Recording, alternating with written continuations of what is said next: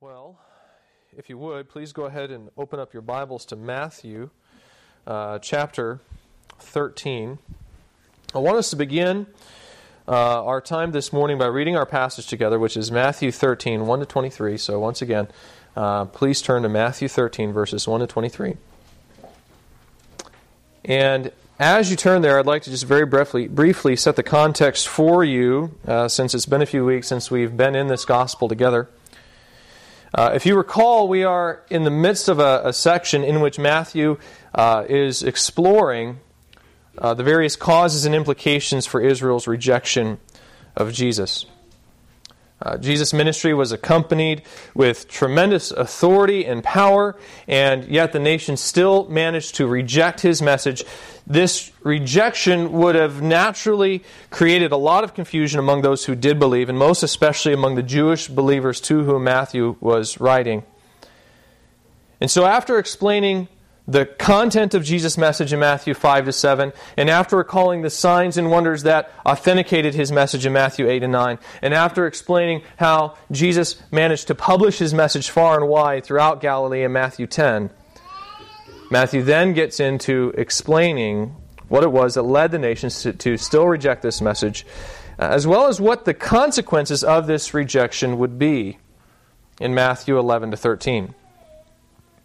And at the end of chapter 12, this rejection of Jesus, and again, we're still kind of in review here, this rejection of Jesus culminated with the blasphemy of the Holy Spirit. This sin that Jesus says will not be forgiven, neither in this age nor in the age to come. There, in a, in a, crystal clear demonstration of his messianic authority, Jesus healed a blind and mute demoniac by the power of the Spirit only for the religious leaders to then turn around and claim that Jesus could only do this by the power of Satan. They claimed that Jesus was in league with Satan, that he was working with Satan to lead the nation astray. And with this accusation, Jesus indicated that Israel's repentance had become essentially hopeless. If they were going to reject him, while he was performing these kinds of signs and wonders, then there was absolutely no hope that they would ever come to repentance. There was simply nothing that Jesus could do to further demonstrate his authority. And for this reason, when the scribes and the Pharisees came forward asking Jesus to perform some other kind of sign so that they could believe in him, Jesus refuses. He tells them that he will not be giving them anything else. From now on, there is only one sign that they're going to get that is the sign of his resurrection after three days in the heart of the earth. And this sign was designed really to hearken back to Jonah and to serve as a parallel that warned the people of the judgment that would soon come upon them for their rejection of the Christ. This was the only thing left for the people of Israel after the blasphemy of the Spirit. At that point, it was evident that Jesus would be rejected by Israel. There was no stopping that. And so the only thing left for God to do was to pour out his wrath on the nation for their sin. Of course, Jesus then followed up that scathing rebuke with a brief discussion explaining who does belong to him and who will be a part of his kingdom. There is this request from Jesus' family to see him, and Jesus uses this request as an opportunity to explain who it is that belongs to his spiritual family. And this is essentially where we pick up in the story in Matthew 13. The blasphemy of the Spirit has occurred, the nation's fate is sealed, and yet there are still some individual Israelites who have responded to Jesus' message and will join him in his kingdom. And it's within this context that Matthew writes in Matthew 13, 1 to 23. That same day, Jesus went out of the house and sat beside the sea. And great crowds gathered about him, so that he got into a boat and sat down, and the whole crowd stood on the beach. And he told them many things in parables saying, The sower went out to sow, and as he sowed, some seeds fell along the path, and the birds came and devoured them. Other seeds fell on rocky ground where they did not have much soil, and immediately they sprang up, since they had no depth of soil. But when the sun rose, they were scorched, and since they had no root, they withered away. Other seeds fell among thorns, and the thorns grew up and choked them. Other seeds fell on good soil and produced grain, some a hundredfold, some sixty, some thirty. He who has ears, let him hear. Then the disciples came and said to him, Why do you speak to them in parables? And he answered them, To you it has been given to know the secrets of the kingdom of heaven, but to them it has not been given. For to the one who has, more will be given, and he will have an abundance, but from the one who has not, even what he has will be taken away. This is why I speak to them in parables. Because seeing they do not see, and hearing they do not hear, nor do they understand. Indeed, in their case, the prophecy of Isaiah is fulfilled that says, You will indeed hear, but never understand. You will indeed see, but never perceive. For this people's heart has grown dull, and with their ears they can barely hear, and their eyes have closed, they have closed, lest they should see with their eyes, and hear with their ears, and understand with their heart, and turn, and I would heal them. But blessed are your eyes, for they see, and your ears, for they hear. For truly I say to you, many prophets and righteous people long to see what you see and did not see it, and to hear what you hear and did not hear it. Hear then the parable of the sower. When anyone hears the word of the kingdom and does not understand it, the evil one comes and snatches away what has been sown in his heart. This is what was sown along the path. As for what was sown on rocky ground, this is the one who hears the word and immediately receives it with joy. Yet he has no root in himself, but endures for a while. And when tribulation or persecution arises on account of the word, immediately he falls away. As for what was sown among thorns, this is what this is the one who hears the word, but the cares of the world and the deceitfulness of riches choke the word, and it proves unfruitful. As for what was sown on good soil, this is the one who hears the word and understands it. He indeed bears fruit and yields in one case a hundredfold, in another sixty, and in another thirty. In my experience as a pastor, I would say that there are few matters of doctrine, few uh, theological subjects that Christians find more fascinating, more intriguing than the kingdom of God. People are just naturally drawn to this subject. They want to know uh, when this kingdom is going to come and how it will come and when it will, what it will look like when it comes. Uh, when I was a junior high Bible teacher and I asked my students what book of the Bible they would like to study, if they gave them the pick of any book in the Scripture, uh, they would all inv- invariably vote for the book of Revelation. I've even, I've even encountered more than one unbeliever who will actively try to shut down any discussion, discussion of sin and of the judgment of sin and the cross, uh, and uh, they, would, they will reject that discussion only to then open up and become very curious and begin asking questions once the kingdom of God somehow enters into the conversation. There's just this natural and, and nearly universal interest in the kingdom of God. It seems like everybody wants to know what the scripture says this kingdom is and what it will be like when it comes and how it will come and what is required of a person to enter into this kingdom. And there's good reason for this curiosity. If you stop to consider how the scripture opens with the creation of man to rule over the earth in God's image, how it then continues to give an in depth records of God's dealings with a people who were given God's laws and commissioned to spread this rule throughout the earth, if you stop to consider how it even culminates in a grand battle between good and evil in which God's chosen king vanquishes all sin and evil and sets up God's rule over the earth then it's probably not hard to argue that the kingdom of God is one of, if not the major theme of Scripture. It's probably fair to say that human history is just one long narrative detailing how God's visible reign over the earth was lost through Adam and then is being reestablished through Jesus Christ. And within this scope, the scripture is really just a document in which God declares his intentions to restore his rule over the earth and explains what he has done so that men and women can participate in this coming restoration of all things. The kingdom of God is really at the very heart of the scriptures. The scriptures simply explain that the creation is supposed to be under the rule of God, that man was created to administer that rule, but then rejected that rule, that God therefore intends to restore his rule, and that he will do this regardless of whether individuals are complicit with that rule or not. And so every man and woman should seek reconciliation with God through his chosen king, rather than be destroyed at the inauguration of his kingdom. This would seem to be why everyone, even the unbeliever, is fascinated with the kingdom of heaven. the kingdom of God, explains what we believe about the unfolding of human history. It explains what we are as human beings and what we ought to be, and it explains what we believe the culmination of all things on this planet will be. In this sense, there is probably no better way to summarize the core of our faith than with the kingdom of God. It is at the very heart of Christianity. What the Christian believes about the kingdom of God essentially summarizes what they believe Christianity is about, what's going on in our faith. It explains both who they think God is and what they think He is doing in the world through Jesus Christ. This would seem to be why there is this fascination with the kingdom of God, the kingdom of heaven. The Christian's understanding of the kingdom of God explains how they look at the world and what they believe will be the fate of every man and woman. Well, if you're one of those people that happen to be, to be fascinated with the kingdom of God, then you're in luck.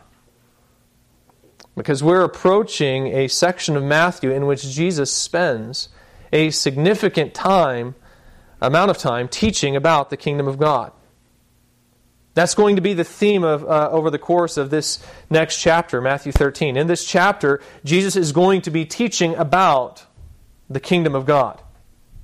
And in fact, he's not just going to teach about the kingdom of God. He's actually going to reveal what is referred to in the Greek as ta mysteria tes basileias, or the mysteries of the kingdom. And that's not a mystery in the way that you and I think of it.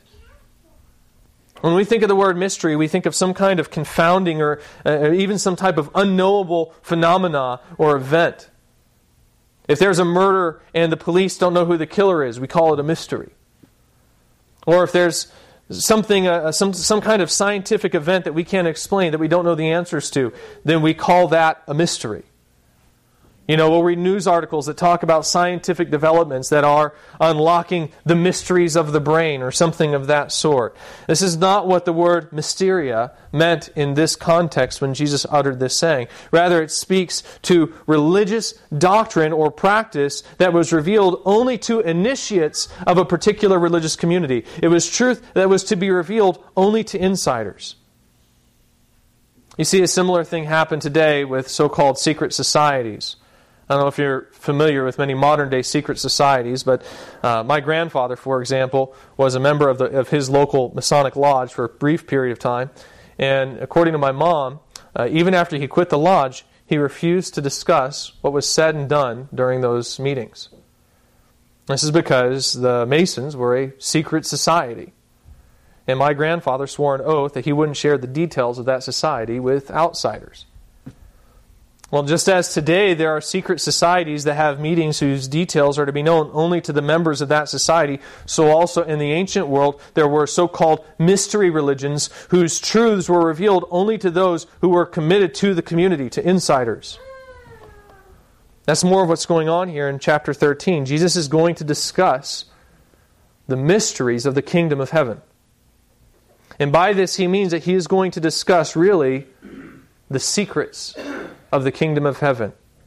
These are details about the kingdom of God that are only really intended for initiates, for insiders, for those in the know. So, what we're about to see is not just any teaching on the kingdom. This is a kind of special revelation about it. This isn't necessarily for public consumption. This is the stuff about the kingdom that is really only intended for those who have been initiated into it. Again, if you're interested in the, king, in the kingdom, then this is exciting stuff. Jesus is going to dig deep and begin to get into some really advanced teaching about this subject that everyone seems to be fascinated with. There's only one problem about this teaching, though, and that is he reveals these secrets in the form of parables. This is to say that Jesus doesn't state these kingdom secrets plainly. He doesn't deliver them in a straightforward manner. Instead, he teaches them through stories and illustrations. He uses analogies. He says the kingdom of heaven is like. And then he gives some sort of comparison meant to explain certain truths about the kingdom. And on one hand, that sounds great. I mean, who doesn't like illustrations, right? That's probably the favorite part of the sermon for most people the, the stories, the illustrations. We like stories. The problem is that these stories tend to make the truths that Jesus is sharing about the kingdom hard to understand.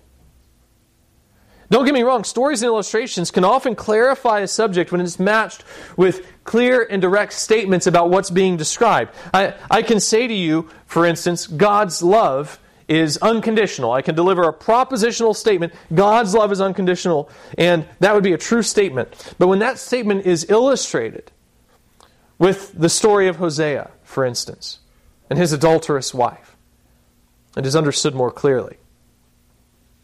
This is what stories and illustrations can do. They can give clarity when they're matched with some type of clear and direct statement to explain them. But when these stories stand alone, as Jesus' parables tend to do, then they can actually be kind of confusing. If I were to say, for instance, without any other explanation, if I were to say to you, God is like the sun whose radiance shines down on the earth, regardless of whether or not the clouds may momentarily cover and hide it from us from time to time. What would I be talking about in that illustration? What would be your guess? I mean, it could be any number of things, right? You, you think of the radiance of the sun, of, of the light that it puts off, and you start to think, well, what does light represent? You might think that it perhaps represents wisdom or knowledge. Maybe I'm saying that God's truth is still truth, regardless of whether or not people recognize it and perceive it. They can cover it up for a period of time, they can suppress that truth, but at the end of the day, the truth of God will still shine through in the end. You might think that's what I'm saying with that illustration. Or maybe I'm teaching the exact same principle, but only in regards to righteousness. Maybe I'm talking about the gleaming righteousness and glory of God. And my point, once again, is that it may be clouded for a moment by the actions of wicked men, but in the end, it will be uncovered and revealed. It is there, and it, whether it can be seen or not. But what if I were to then preface that illustration by saying, God will never leave or forsake his children? And then say, He is like the sun whose radiance shines down on the earth, regardless of whether or not the clouds may momentarily cover and hide it from time to time. Now, do you understand what I'm talking about? Once I give that introductory statement, the illustration is much clearer, isn't it? It even enhances my point, which is that God will never leave or forsake his children. It makes my point clearer, more vivid, it's memorable. This is how stories work. They can give clarity when they're illustrating a point.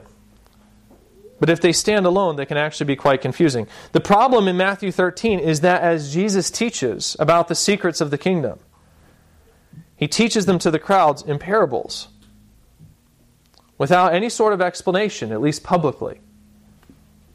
It is only in private that he may pull his disciples aside and give some sort of explanation about the meaning of the parable, but in public they're just left to their own. And in some instances, Jesus doesn't even explain those parables to his own disciples. And this can make the meaning of the parables very confusing. So, this chapter is exciting. Because in this chapter, Jesus is going to, re- to reveal secret teachings about the kingdom of God. That's exciting because th- there's this advanced level of teaching about this fascinating subject taking place. But this chapter can also be very frustrating because Jesus reveals these secrets in the form of a series of parables illustrations. What I want to do this morning, as a means of kind of preparing us uh, for a study of these parables over the next several weeks, is to try to explain to you why Jesus taught these secrets in this way. I imagine that you probably wonder why Jesus would choose to reveal these kingdom secrets so cryptically. And I think that if you can understand the answer to that question, then you're going to be better equipped to understand the meaning of these parables as we move forward. In other words, I believe that understanding why Jesus spoke in parables is actually part of the key to unlocking their meaning. So if you're going to understand these parables, then we need to first pause and try to understand their purpose. We need to know why Jesus chose to reveal these truths in this form. And fortunately for us, Jesus is not in any way cryptic about that. He states his reason for the parables quite plainly, and we see him do that in the middle of our passage for this morning. And so that's where we're going to be spending our time today. Our passage, once again, is Matthew, 1, uh, Matthew 13, 1 to 23. And in this passage, Jesus delivers and then explains a parable sometimes called the parable of the soils, or alternate, alternately the parable of the sower. This is the first of these parables here in Matthew 13. And after Jesus delivers the parables, this parable, the disciples come to him and ask him in verse 10, Why do you speak to them, that is the crowds, why do you speak to them in parables? And in verses 11 to 17, Jesus answers their question. So that's where we're going to be um, with the remainder of our time this morning. We're in Matthew 13, 1 to 23, where Jesus delivers the parable of the soils. But before I try to begin to explain this parable, I actually want to introduce you to this chapter by jumping, jumping to the middle of this passage and explain why Jesus spoke this way, why he decided to reveal the secrets of the kingdom in parables. And once again, once again, this means that we're going to be focusing in on verses 10 to 17. So if you would, uh, please read this section of the passage with me one more time. Our subject for today is the purpose of Jesus' kingdom parables, and we find this purpose in verses 10 to 7, where Matthew says this. Or uh, 10 to 17, sorry, where Matthew says, Then the disciples came and said to him, Why do you speak to them in parables? And he answered them, To you it has been given to know the secrets of the kingdom of heaven, but to them it has not been given. For to the one who has, more will be given, and he will have an abundance, but from the one who has not, even what he has will be taken away. This is why I speak to them in parables, because seeing they do not see, and hearing they do not hear, nor do they understand. Indeed, in their case, the prophecy of Isaiah uh, the prophecy of Isaiah is fulfilled that says, You will indeed hear but never understand, and you will indeed see but never perceive, for this people's heart has grown dull, and with their ears they can barely hear, and their eyes they have closed, lest they should see with their eyes, and hear with their ears, and understand with their heart, and turn, and I would heal them.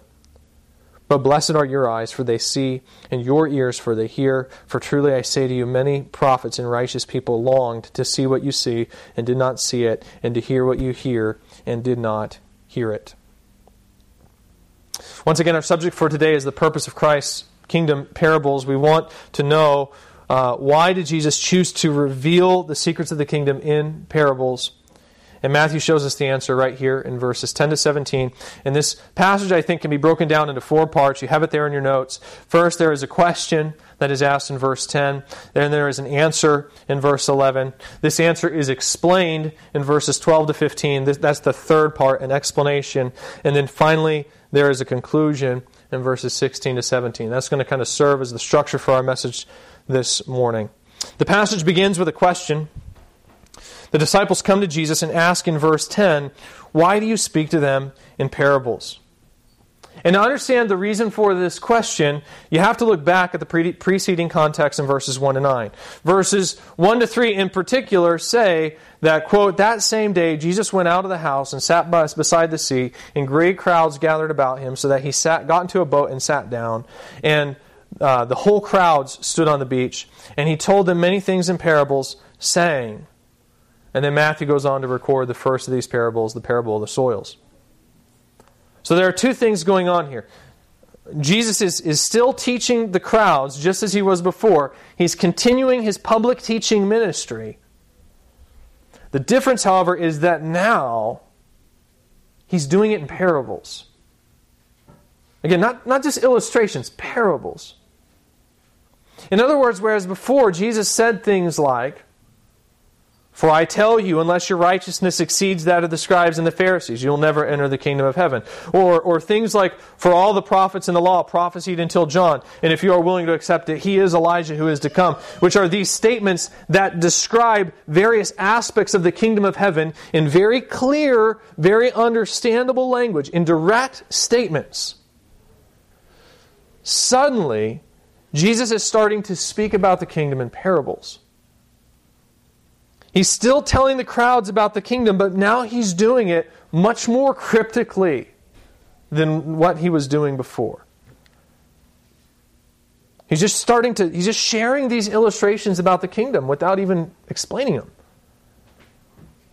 And the disciples don't know why this is. They don't understand why there is this shift taking place in Jesus' teaching. And so they come to him and they ask, Why do you speak to them in parables? They want to know what's the deal. Why are you speaking to the crowd so cryptically now instead of just outright telling them truths about the kingdom like we've seen you do before? Why this change? That's the question. Jesus gives the answer in verse 11, saying, To you it has been given to know the secrets of the kingdom of heaven, but to them it has not been given. In short, Jesus says that he is speaking in parables because he does not want to be understood, at least not by everyone. If you look, Jesus makes a sharp contrast between two groups of people here. First, Jesus is addressing the disciples, and he says, to you. And that's actually stated emphatically in the Greek. He says, to you, meaning to you in particular, it has been given to know the secrets of the kingdom of heaven. And then in contrast to that, he says, but to them, to them, that is the crowds, it has not been given. So we can see that with the parables, Jesus is seeking to reveal the secrets of the kingdom of heaven, but not to everyone. Again, Jesus is revealing mysteries here. These, are, these truths aren't intended for everyone. These are secrets to be revealed only to those who are members of Jesus' religious community. These are secrets to be revealed only to his followers, only to insiders. He wants the disciples to receive these secrets but not the crowds. They're outsiders. So there's, there's this mass of people sitting there before Jesus, and he's trying to disseminate information about the kingdom to one group of people while hiding it, uh, that truth, from another group of people. And Jesus' solution to this problem is to teach this information in parables. This is fascinating.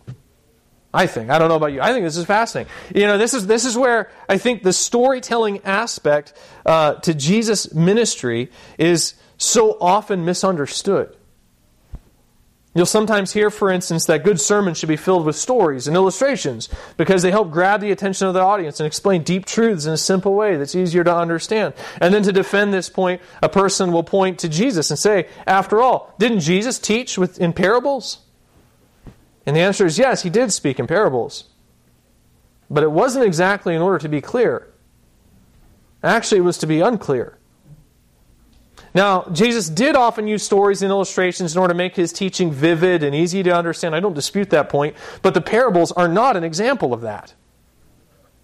Quite the opposite. They were spoken in order to make Jesus' teaching accessible to one part of his audience and inaccessible to another. The parables are, in this sense, intended to be a kind of code. They are constructed in such a way so as to be understandable and useful to Jesus' disciples and confusing and frustrating to everyone else. This is going to be important to keep in mind as we try to understand the parables. They're intended to be clear to Jesus' followers and they're to be unclear to everyone else. In other words, these are illustrations which, in a sense, shouldn't really need much explanation if a person is following Jesus, if they understand him. Jesus doesn't have to state his point clearly to them because just as with the illustration alone, uh, just with the illustration alone, the disciple is able to grasp a basic sense of what Jesus is talking about. But to a person who has not accepted Jesus' message, the, the meaning of the parable should be unclear and confounding when presented by itself. That person should hear the illustration but have no grasp of what it's actually trying to communicate. It's gibberish in their mind, and they're unable to perceive the meaning behind that illustration. So that's the basic reason for the parables. Jesus is speaking in parables because he wants one group of his audience to understand and another group not to understand. But why is this so? Why does Jesus want these truths about the kingdom to be a secret? Why doesn't he want everyone to understand what he's saying? And how does this work? How is this possible for Jesus to speak these truths publicly only to have part of the audience understand their meaning? And we see the answer to these questions spelled out in the explanation, which occurs in verses 12 to 15. There, Jesus says this For to the one who has, more will be given, and he will have an abundance, but from the one who has not, even what he is, has will be taken away. This is why I speak to them in parables, because seeing they do not see, and hearing they do not hear, nor do they understand. Indeed, in their case, the prophecy of Isaiah is fulfilled that says, You will indeed hear, but never understand. You will indeed see, but never perceive. For this people heart has grown dull, and with their ears they can barely hear, and their eyes they have closed, lest they should see with their ears, uh, I'm sorry, see with their eyes, and hear with their ears, and understand with their heart, and turn, and I would heal them. Why does Jesus want these kingdom truths to be secret? He answers that question in verse 12 when he says, For to the one who has, more will be given, and he will have an abundance, but from the one who has not, even what he has will be taken away. And this is a kind of aphoristic saying. It's a, it's a general truth that can be applied in a lot of different settings. That's what I mean when I say it's an aphoristic saying. It's a general truth that can be applied in a lot of different settings. If you've ever heard the phrase, uh, it takes money to make money, it's kind of like that what Jesus is saying here. It explains this principle that you sometimes see played out in life where those who have much tend to get even more on top of what they already have, whereas those who do not have tend to have even what little they have taken away. Uh, for example, if you've ever been poor, then you can identify with how expensive it can get being poor. You can't, you can't afford to buy a nice car, so you buy whatever you can get, but then you can't really afford to properly maintain it. And then when it breaks down from poor maintenance, you can't afford to fix it. And before long, you're spending so much money on repair, repair bills, for instance, that the beater car practically ends up being more expensive than the one bought in new or near to new condition. It's really weird how this tends to work. For instance, I remember one time hearing a pro athlete from a poor background uh, relating how when he was a child, he couldn't wait to get rich so that he could buy whatever he wanted. But now that he was making millions of dollars playing pro sports, he never had to buy anything because people would just give him stuff. And just kind of the, the paradox of that. He was kind of you know confounded by that. The, the rich tend to get richer and the poor tend to get poor. And, and this concept is played out in a lot of other scenarios as well. For example, a, a fresh college graduate probably can relate to this principle once they hit the job market for the first time. They fill out their resume and start looking for jobs to apply, apply for, but in the process, they only end up finding that every job posting in their field seems to require five years of experience. And that can be a very frustrating experience.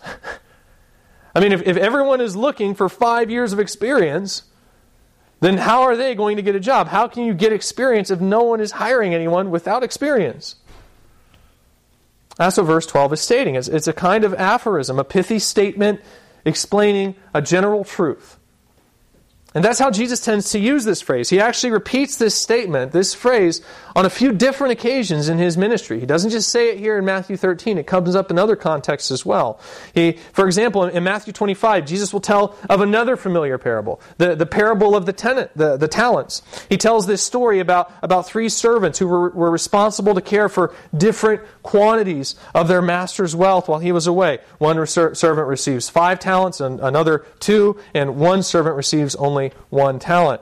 The first and second servant invest their money and double their master's wealth while he is gone, but the last servant, the one with only one talent, didn't invest in money or didn't invest his money.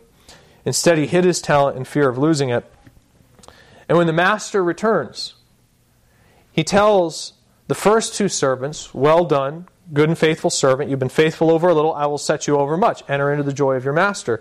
But when the master comes to the last servant, he punishes that servant and gives his talent to the servant who first received five talents, concluding, quote, For to everyone who has, more will be given, and he will have an abundance. But from the one who has not, even what he has will be taken away.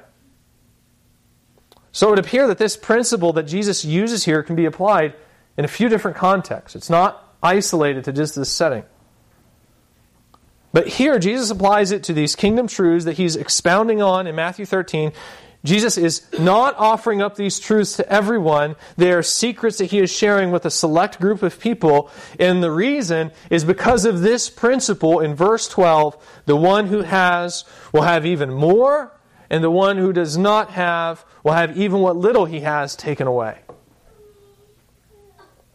Now, what's notable is that when Jesus delivers this aphorism, he isn't using it just to describe some kind of natural occurrence, as if he's just standing back and watching these secrets happen and then uses this aphorism to explain their existence. Rather, he's using it to explain his deliberate choice not to share these secrets with the crowds. In this instance, this aphorism explains Jesus' reasoning, his motives for keeping these kingdom truths secret. Jesus is intentionally, willfully choosing to keep these truths secret, and the reason because is because as he sees it, the disciples are the haves and the rest are the have-nots. And that can seem odd. That can seem even unfair. Jesus is essentially enacting a kind of judgment on one section of his listeners by intentionally masking the truth from them through these parables. And the reason he has explained is not because that section of the crowds has too much, but rather because they have too little. So, what's going on here? Is, is Jesus being unjust? You know, is he being unjust to give to the rich and take from the poor? Why does Jesus think it appropriate to apply this principle here? Again, why does he want to keep these kingdom truths secret? He gives the answer in verses 13 to 15, saying, let's read it once again. This is why I speak to them in parables, because seeing they do not see, and hearing they do not hear, nor do they understand. Indeed, in their case, the prophecy of Isaiah is uh, of Isaiah is fulfilled that says, "You will indeed hear, but never understand; you will indeed see, but never perceive. For this people's heart has grown dull, and with their ears they can barely hear, and their eyes they have closed, lest they should see with their eyes, and hear with their hearts, and understand, uh, uh, hear with their ears, and understand with their heart, and turn, and I would heal them." Now we can, be, now we can, be, can begin to see where Jesus is going here. Now we can begin to see what Jesus is driving at. Jesus begins to clarify why it is appropriate to keep these kingdom truths from the people in verse 13 when he says, This is why I speak to them in parables, because seeing they do not see, and hearing they do not hear, nor do they understand. Now, taken out of context, that has the potential to sound kind of harsh because it can sound like the people are being judged by Jesus for a condition that they can't really help. It seems like an unfair thing to condemn a blind person for being blind or a deaf person for being deaf because those are conditions, and really not just conditions, but, but afflictions, really, right? That they can't help. Likewise, it would seem unreasonable to judge someone with a slow mind for their inability to comprehend something that's hard to understand, that's beyond their abilities. And it's possible to read this verse assuming that that is the kind of condition that Jesus is referring to. It's possible to think that Jesus is saying that the people cannot see or hear or understand the kingdom truths that he's teaching. And so he is therefore speaking in parables so that they will not have access to these truths. They lack the ability to understand these truths about the kingdom. Therefore, he's taking the truth away because they're unable to properly digest it. That's not what Jesus is saying. Look again at verses 14 to 15. Jesus explains even further why this people cannot hear or see or understand, and he does this with a quotation from Isaiah 6. Now, listen closely to what he says here he says, Indeed, in their case, the prophecy of Isaiah is uh, fulfilled that says, You will indeed hear but never understand, and you will indeed see but never perceive. That's the verse that Jesus just paraphrased in verse 13, right? Now, the next verse explains why the people are this way. Listen closely. For this people's heart has grown dull, and with their ears they barely hear, and their eyes they have closed lest they should see with their eyes and hear with their ears and understand with their heart and turn, and I would heal them. Notice here, God says the people's heart has grown dull. But why? What has made it that way? They can barely hear with their ears. Again, why? Look at what is said next. Their eyes, who has closed? They have closed. Did you catch that? Why are the people's eyes closed? Who made it that way? The people did. They closed their own eyes. As a matter of fact, it would appear that this is it's the same way with their ears as well. At least I, that's how I would translate it from the Greek. That second phrase in this verse should read something like they listened with ears with difficulty, or perhaps more smoothly, that could be said, uh, they were hard of hearing. And there is room here to imply that they made themselves this way. They are like a child who refuses to listen to the commands of his parents. So, also, like that child, this people was slow to hear. The point is that the people chose not to listen, not to see. This is why their heart has grown dull. And why? Why did they refuse to hear or see? Look at the second half of the verse. Lest they should see with their ears, or see with their eyes, and hear with their ears, and understand with their heart, and turn, and I would heal them. The reason Jesus, Jesus explains is because they didn't want to understand. They didn't want to hear and see the things that would make them understand. And why not? Well, it's because they were fearful that if they did understand, then they would repent of their sin and God would heal them. Which is a telling statement, is it not? Because this statement indicates that the people can perceive they can understand the message that they're hearing, but they're afraid of its implications. They know what the message means. It means repentance and healing, but they don't want that. Therefore, they close their eyes to the truth. They shut their ears to the truth. They push it away so that they won't be convicted of that truth and come to repentance. You see what's happening here? This is not some kind of spiritually helpless people that Jesus is condemning. These are dyed in the wool rebels. These are people who do not see, not because they cannot see, but because they will not see. They refuse to see. This is why Jesus is speaking to them in parables. This is why he considers it appropriate to apply the aphorism of verse 12 in this situation. There are people refuse to see, they are rebelliously blind, and so because they refuse to recognize the truth, Jesus doesn't see fit to give it to them anymore. If anything, it's appropriate to condemn them for their sin by even taking the truth they do have away, the truth that they refuse to acknowledge, that he takes that away.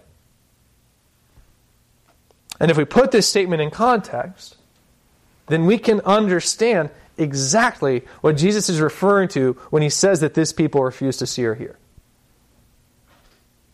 Remember back to chapter 12. And what happened there? Again, Jesus cast a demon out of a man who was, ironically, blind and mute. And what did the scribes and the Pharisees say? They said that Jesus cast out demons by the prince of demons. And what did Jesus call that act? He said it was blasphemy against the Spirit. The leaders were witnessing a sign that clearly and undeniably testified to the truth of Jesus' ministry, but they suppressed that truth by telling an outright lie about the working of the Spirit through Jesus. They closed their eyes and shut their ears to the truth that they clearly perceived. And why? Because they didn't want to repent and be healed. And unfortunately, how did the crowds respond? They followed suit. Even though they were able to recognize on their own who Jesus was, they still listened to their religious leaders, and they too blinded themselves to the truth. This is why Jesus is speaking in parables. The people do not hear or see because they refuse to hear or see. And so, in judgment, Jesus is preventing them from hearing or seeing anything further, and he's doing this by teaching in parables that they cannot understand. This is really just so devastating. I mean, do you remember how back in chapter 12 Jesus said that the blasphemy of the Spirit would not be forgiven, neither in this age, in this age, nor in the one to come? You're seeing that judgment play itself out right here. The people have refused to see. They have made themselves unable to see because of the hardness of their hearts. And so now, in condemnation of that sin, Jesus is actually taking away the very truths that, at least theoretically, could lead them to salvation. Now, I'm not saying that they ever would. Again, they, they don't want to accept that truth. But the point is, Jesus in judgment is taking away even that opportunity. Jesus had performed signs and wonders before the people to give evidence to his ministry. And back in chapter 12, he's already told them that he's not going to be performing these signs and wonders anymore, at least not for them. Now he won't even teach them plainly about the kingdom. This is what he means when he says that even the one who has, or the one who ha- even even the one who has little will have what he has taken away. I mean, Israel they they had the Messiah there performing signs and wonders in their midst, teaching them clearly, and they rejected that, and so it's being taken away. That opportunity is being taken away. He's carrying on his public teaching ministry, but, but because uh, as, uh, because, as we will see, there are some who have ears to hear and understand, but now he's doing it in parables so that those who've rejected him can no longer understand him. Again, he's just completely taking the truth away. And in this way, their fate is sealed. The only truth that could have brought them to repentance, it was once on display, but they rejected it, and now it is hidden. No longer will they hear the message that could save them. The disciples, on the other hand, they can hear. They do listen. And so they will receive these additional truths about the kingdom. Jesus will share these secrets with them. And this brings us to the final section of this passage, the conclusion, which occurs in verses 16 to 17. Jesus says, But blessed are your eyes, for they see, and your ears, for they hear. For truly I say to you, many prophets and righteous people longed to see what you see, but did not see it, and to hear what you hear, and did not hear it. Once again, the disciples do listen. Their eyes and ears are open. They are not rebellious to the truth. They have received and accepted the kingdom truths that Jesus has proclaimed. They've repented of their sin and they've accepted Jesus' messianic authority. And for this reason, Jesus calls them blessed because he desires to reveal these kingdom secrets to them and they will be able to hear these parables and understand and learn. This is an incredible blessing. As Jesus points out in verse 17, he is going to use these parables to reveal aspects of the kingdom that the Old Testament saints and even the Old Testament prophets longed to look into and understand. Again, Matthew 13 isn't, you know, Kingdom 101. This isn't a basic course. This is advanced instruction. In this discourse, Jesus is going to reveal things about the kingdom that not even the prophets properly understood. But he's only going to reveal it to those who have ears to hear and understand. He's only going to reveal it to those who are able to and willing to accept the things that he has to share. And I think if you can understand this point, kind of how this is all working, then you have discovered the key to unlocking the meaning of these parables. If we step back and ask ourselves what the purpose of the parables are or is, I think we can see that they are designed with one basic goal in mind, which is to reveal the truths of the kingdom of heaven to those who are ready to respond to those truths, while at the same time masking that truth from those who are not. And what we should keep in mind is that this means that the parables are designed as instruction, on one hand, for Jesus' disciples, and to some extent, they're even an invitation as well. They're not an invitation to everyone, but they are an invitation. There is, listen, there's a reason why Jesus is sharing these parables with the crowds rather than just his disciples. There is a reason why he will sometimes conclude a parable after he's taught it to the crowds with this refrain He who has ears, let him hear. And presumably, there are those among the crowds who have not yet heard the truth of the kingdom who are ready and willing to respond. These parables are designed so that those members of the crowd can hear and understand and respond, while the rest are left confounded and confused about even the basic meaning of the parables. So, how do these parables work? How do they communicate to the one group and not the other? And what does this tell us about how we should approach the interpretation of these parables? Well, the difference, obviously, between these two groups of people is their willingness to respond to the truth. One group intentionally shuts their eyes to the truth while the other is looking for it. They want to understand. And it would appear that this difference, this willingness to respond to the truth is ultimately what makes the parables accessible to the one group and not the other. Let me give you an example that explains how this works. Next week, we'll talk about the parable of the soils. And what we'll see is that this parable explains why some people are able to receive the word of the kingdom and why others are not. Standing by itself, without any sort of explanation, that parable only makes sense to those who perceive the truth of Jesus' kingdom message and are considering whether or not they should accept it, because that parable is explaining the answer to a dilemma that only those who can see the truth are even aware of. It's a parable built around the idea that the truth is being proclaimed. And it's, it's, it's built around the idea that not only is the truth being proclaimed, but only some are accepting it. The disciples can understand why Jesus is teaching the parable and what it means because that's the question on their minds when Jesus speaks the parable. They want to know why so many are ignoring the message when the truth of that message is so plainly obvious. The parable answers that question, but only they can understand that because they're the only ones in the crowd with that, that kind of a question even on their mind. There's no such dilemma for those who have rejected Jesus.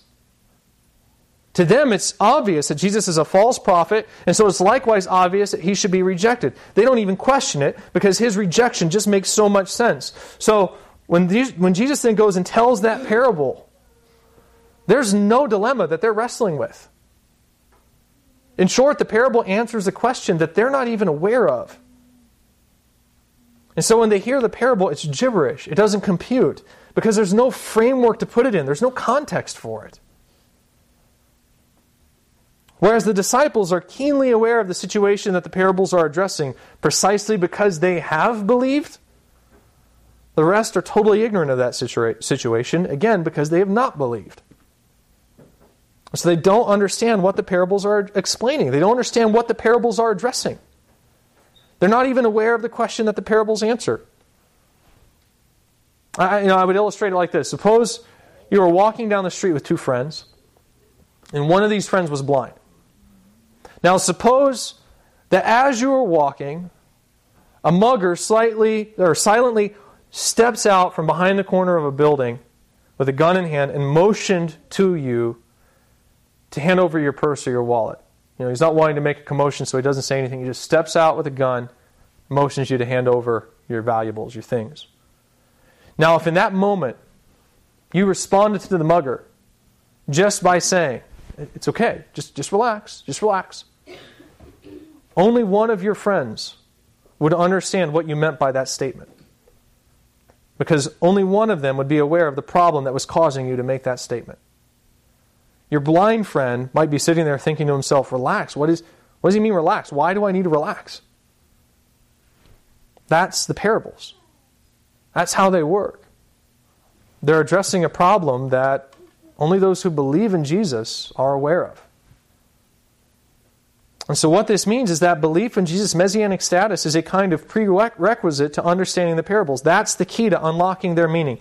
These parables are delivered in the context of Israel's wrongful rejection of Jesus, and in order to understand them, you have to read them in that context. You have to take into account one, that Jesus is in fact the Messiah, and two, that he is not yet accepted by the world because that is the issue they address. They make sense of that problem. And apart from that setting, they're gibberish.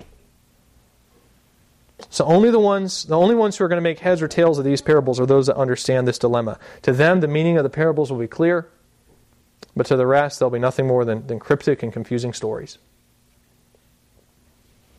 Fortunately for you and I, this doesn't have to be the case. While the parables were spoken in order to mask the truths from, from those who rejected Christ, they were also spoken in order to reveal additional truth to those that accepted Christ. And if you are in Christ, then that applies to you.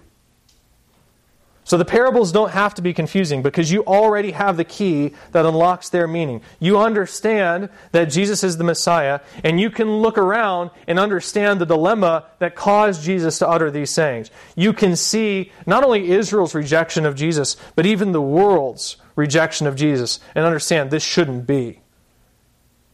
And that's really all you need to understand the basic sense of these parables. And so now the table is set. In the next few weeks, I'm going to be using this interpretive grid to unlock the meaning of, uh, to explain the meaning of these parables. And, and this should be an exciting time for us because through these parables, Jesus is going to show us about the kingdom, of, things about the kingdom of heaven that not even the prophets had fully understood and wanted to. And this is really just, we're, we're really just in an incredibly uh, privileged position uh, in history. Uh, Peter tells us that in 1 Peter 1 10 to 11, that the Old Testament prophets searched diligently in order to understand the identity of the Messiah, only to come up short. You have that knowledge. You, you know, he has come. You know his name. You can read and hear his teaching. The prophets longed for that opportunity, and the disciples had that opportunity. They sat and had conversations with the Messiah. They saw his coming and heard his instruction. You likewise get that opportunity through the study of the New Testament scriptures. The prophets would have envied you in that respect to be able to know the exact identity of the Messiah, to see his works, and to hear his teaching. But we're privileged not only in that respect that we can know who the Messiah is and see his works and hear his teaching, but we're also privileged in that through him and through his parables in particular, we get to hear and understand truths about the kingdom which clarify Old Testament prophecies that were previously very hard to understand. We get the privilege of receiving a, uh, a doctrinal clarity about the kingdom of heaven that many of those who came before us could only wish for. And these new truths are going to be a tremendous encouragement. They're going to help us make sense of the time and the age that we're living in. They're going to help us understand the world around us. They're going to help us understand what is happening, for instance, uh, in things like the Obergefell versus Hodges decision. Like what's happening in the wake of that? Why is that going on? The kingdom parables are going to help um, kind of provide a, a context for that, a framework for understanding that. This really should be an enlightening and encouraging time as we look at these parables over the next few weeks. So I would encourage you to come back and make it a priority to come back next week as we look at the first of these parables, the parable of the soils. Until then, let's close in prayer.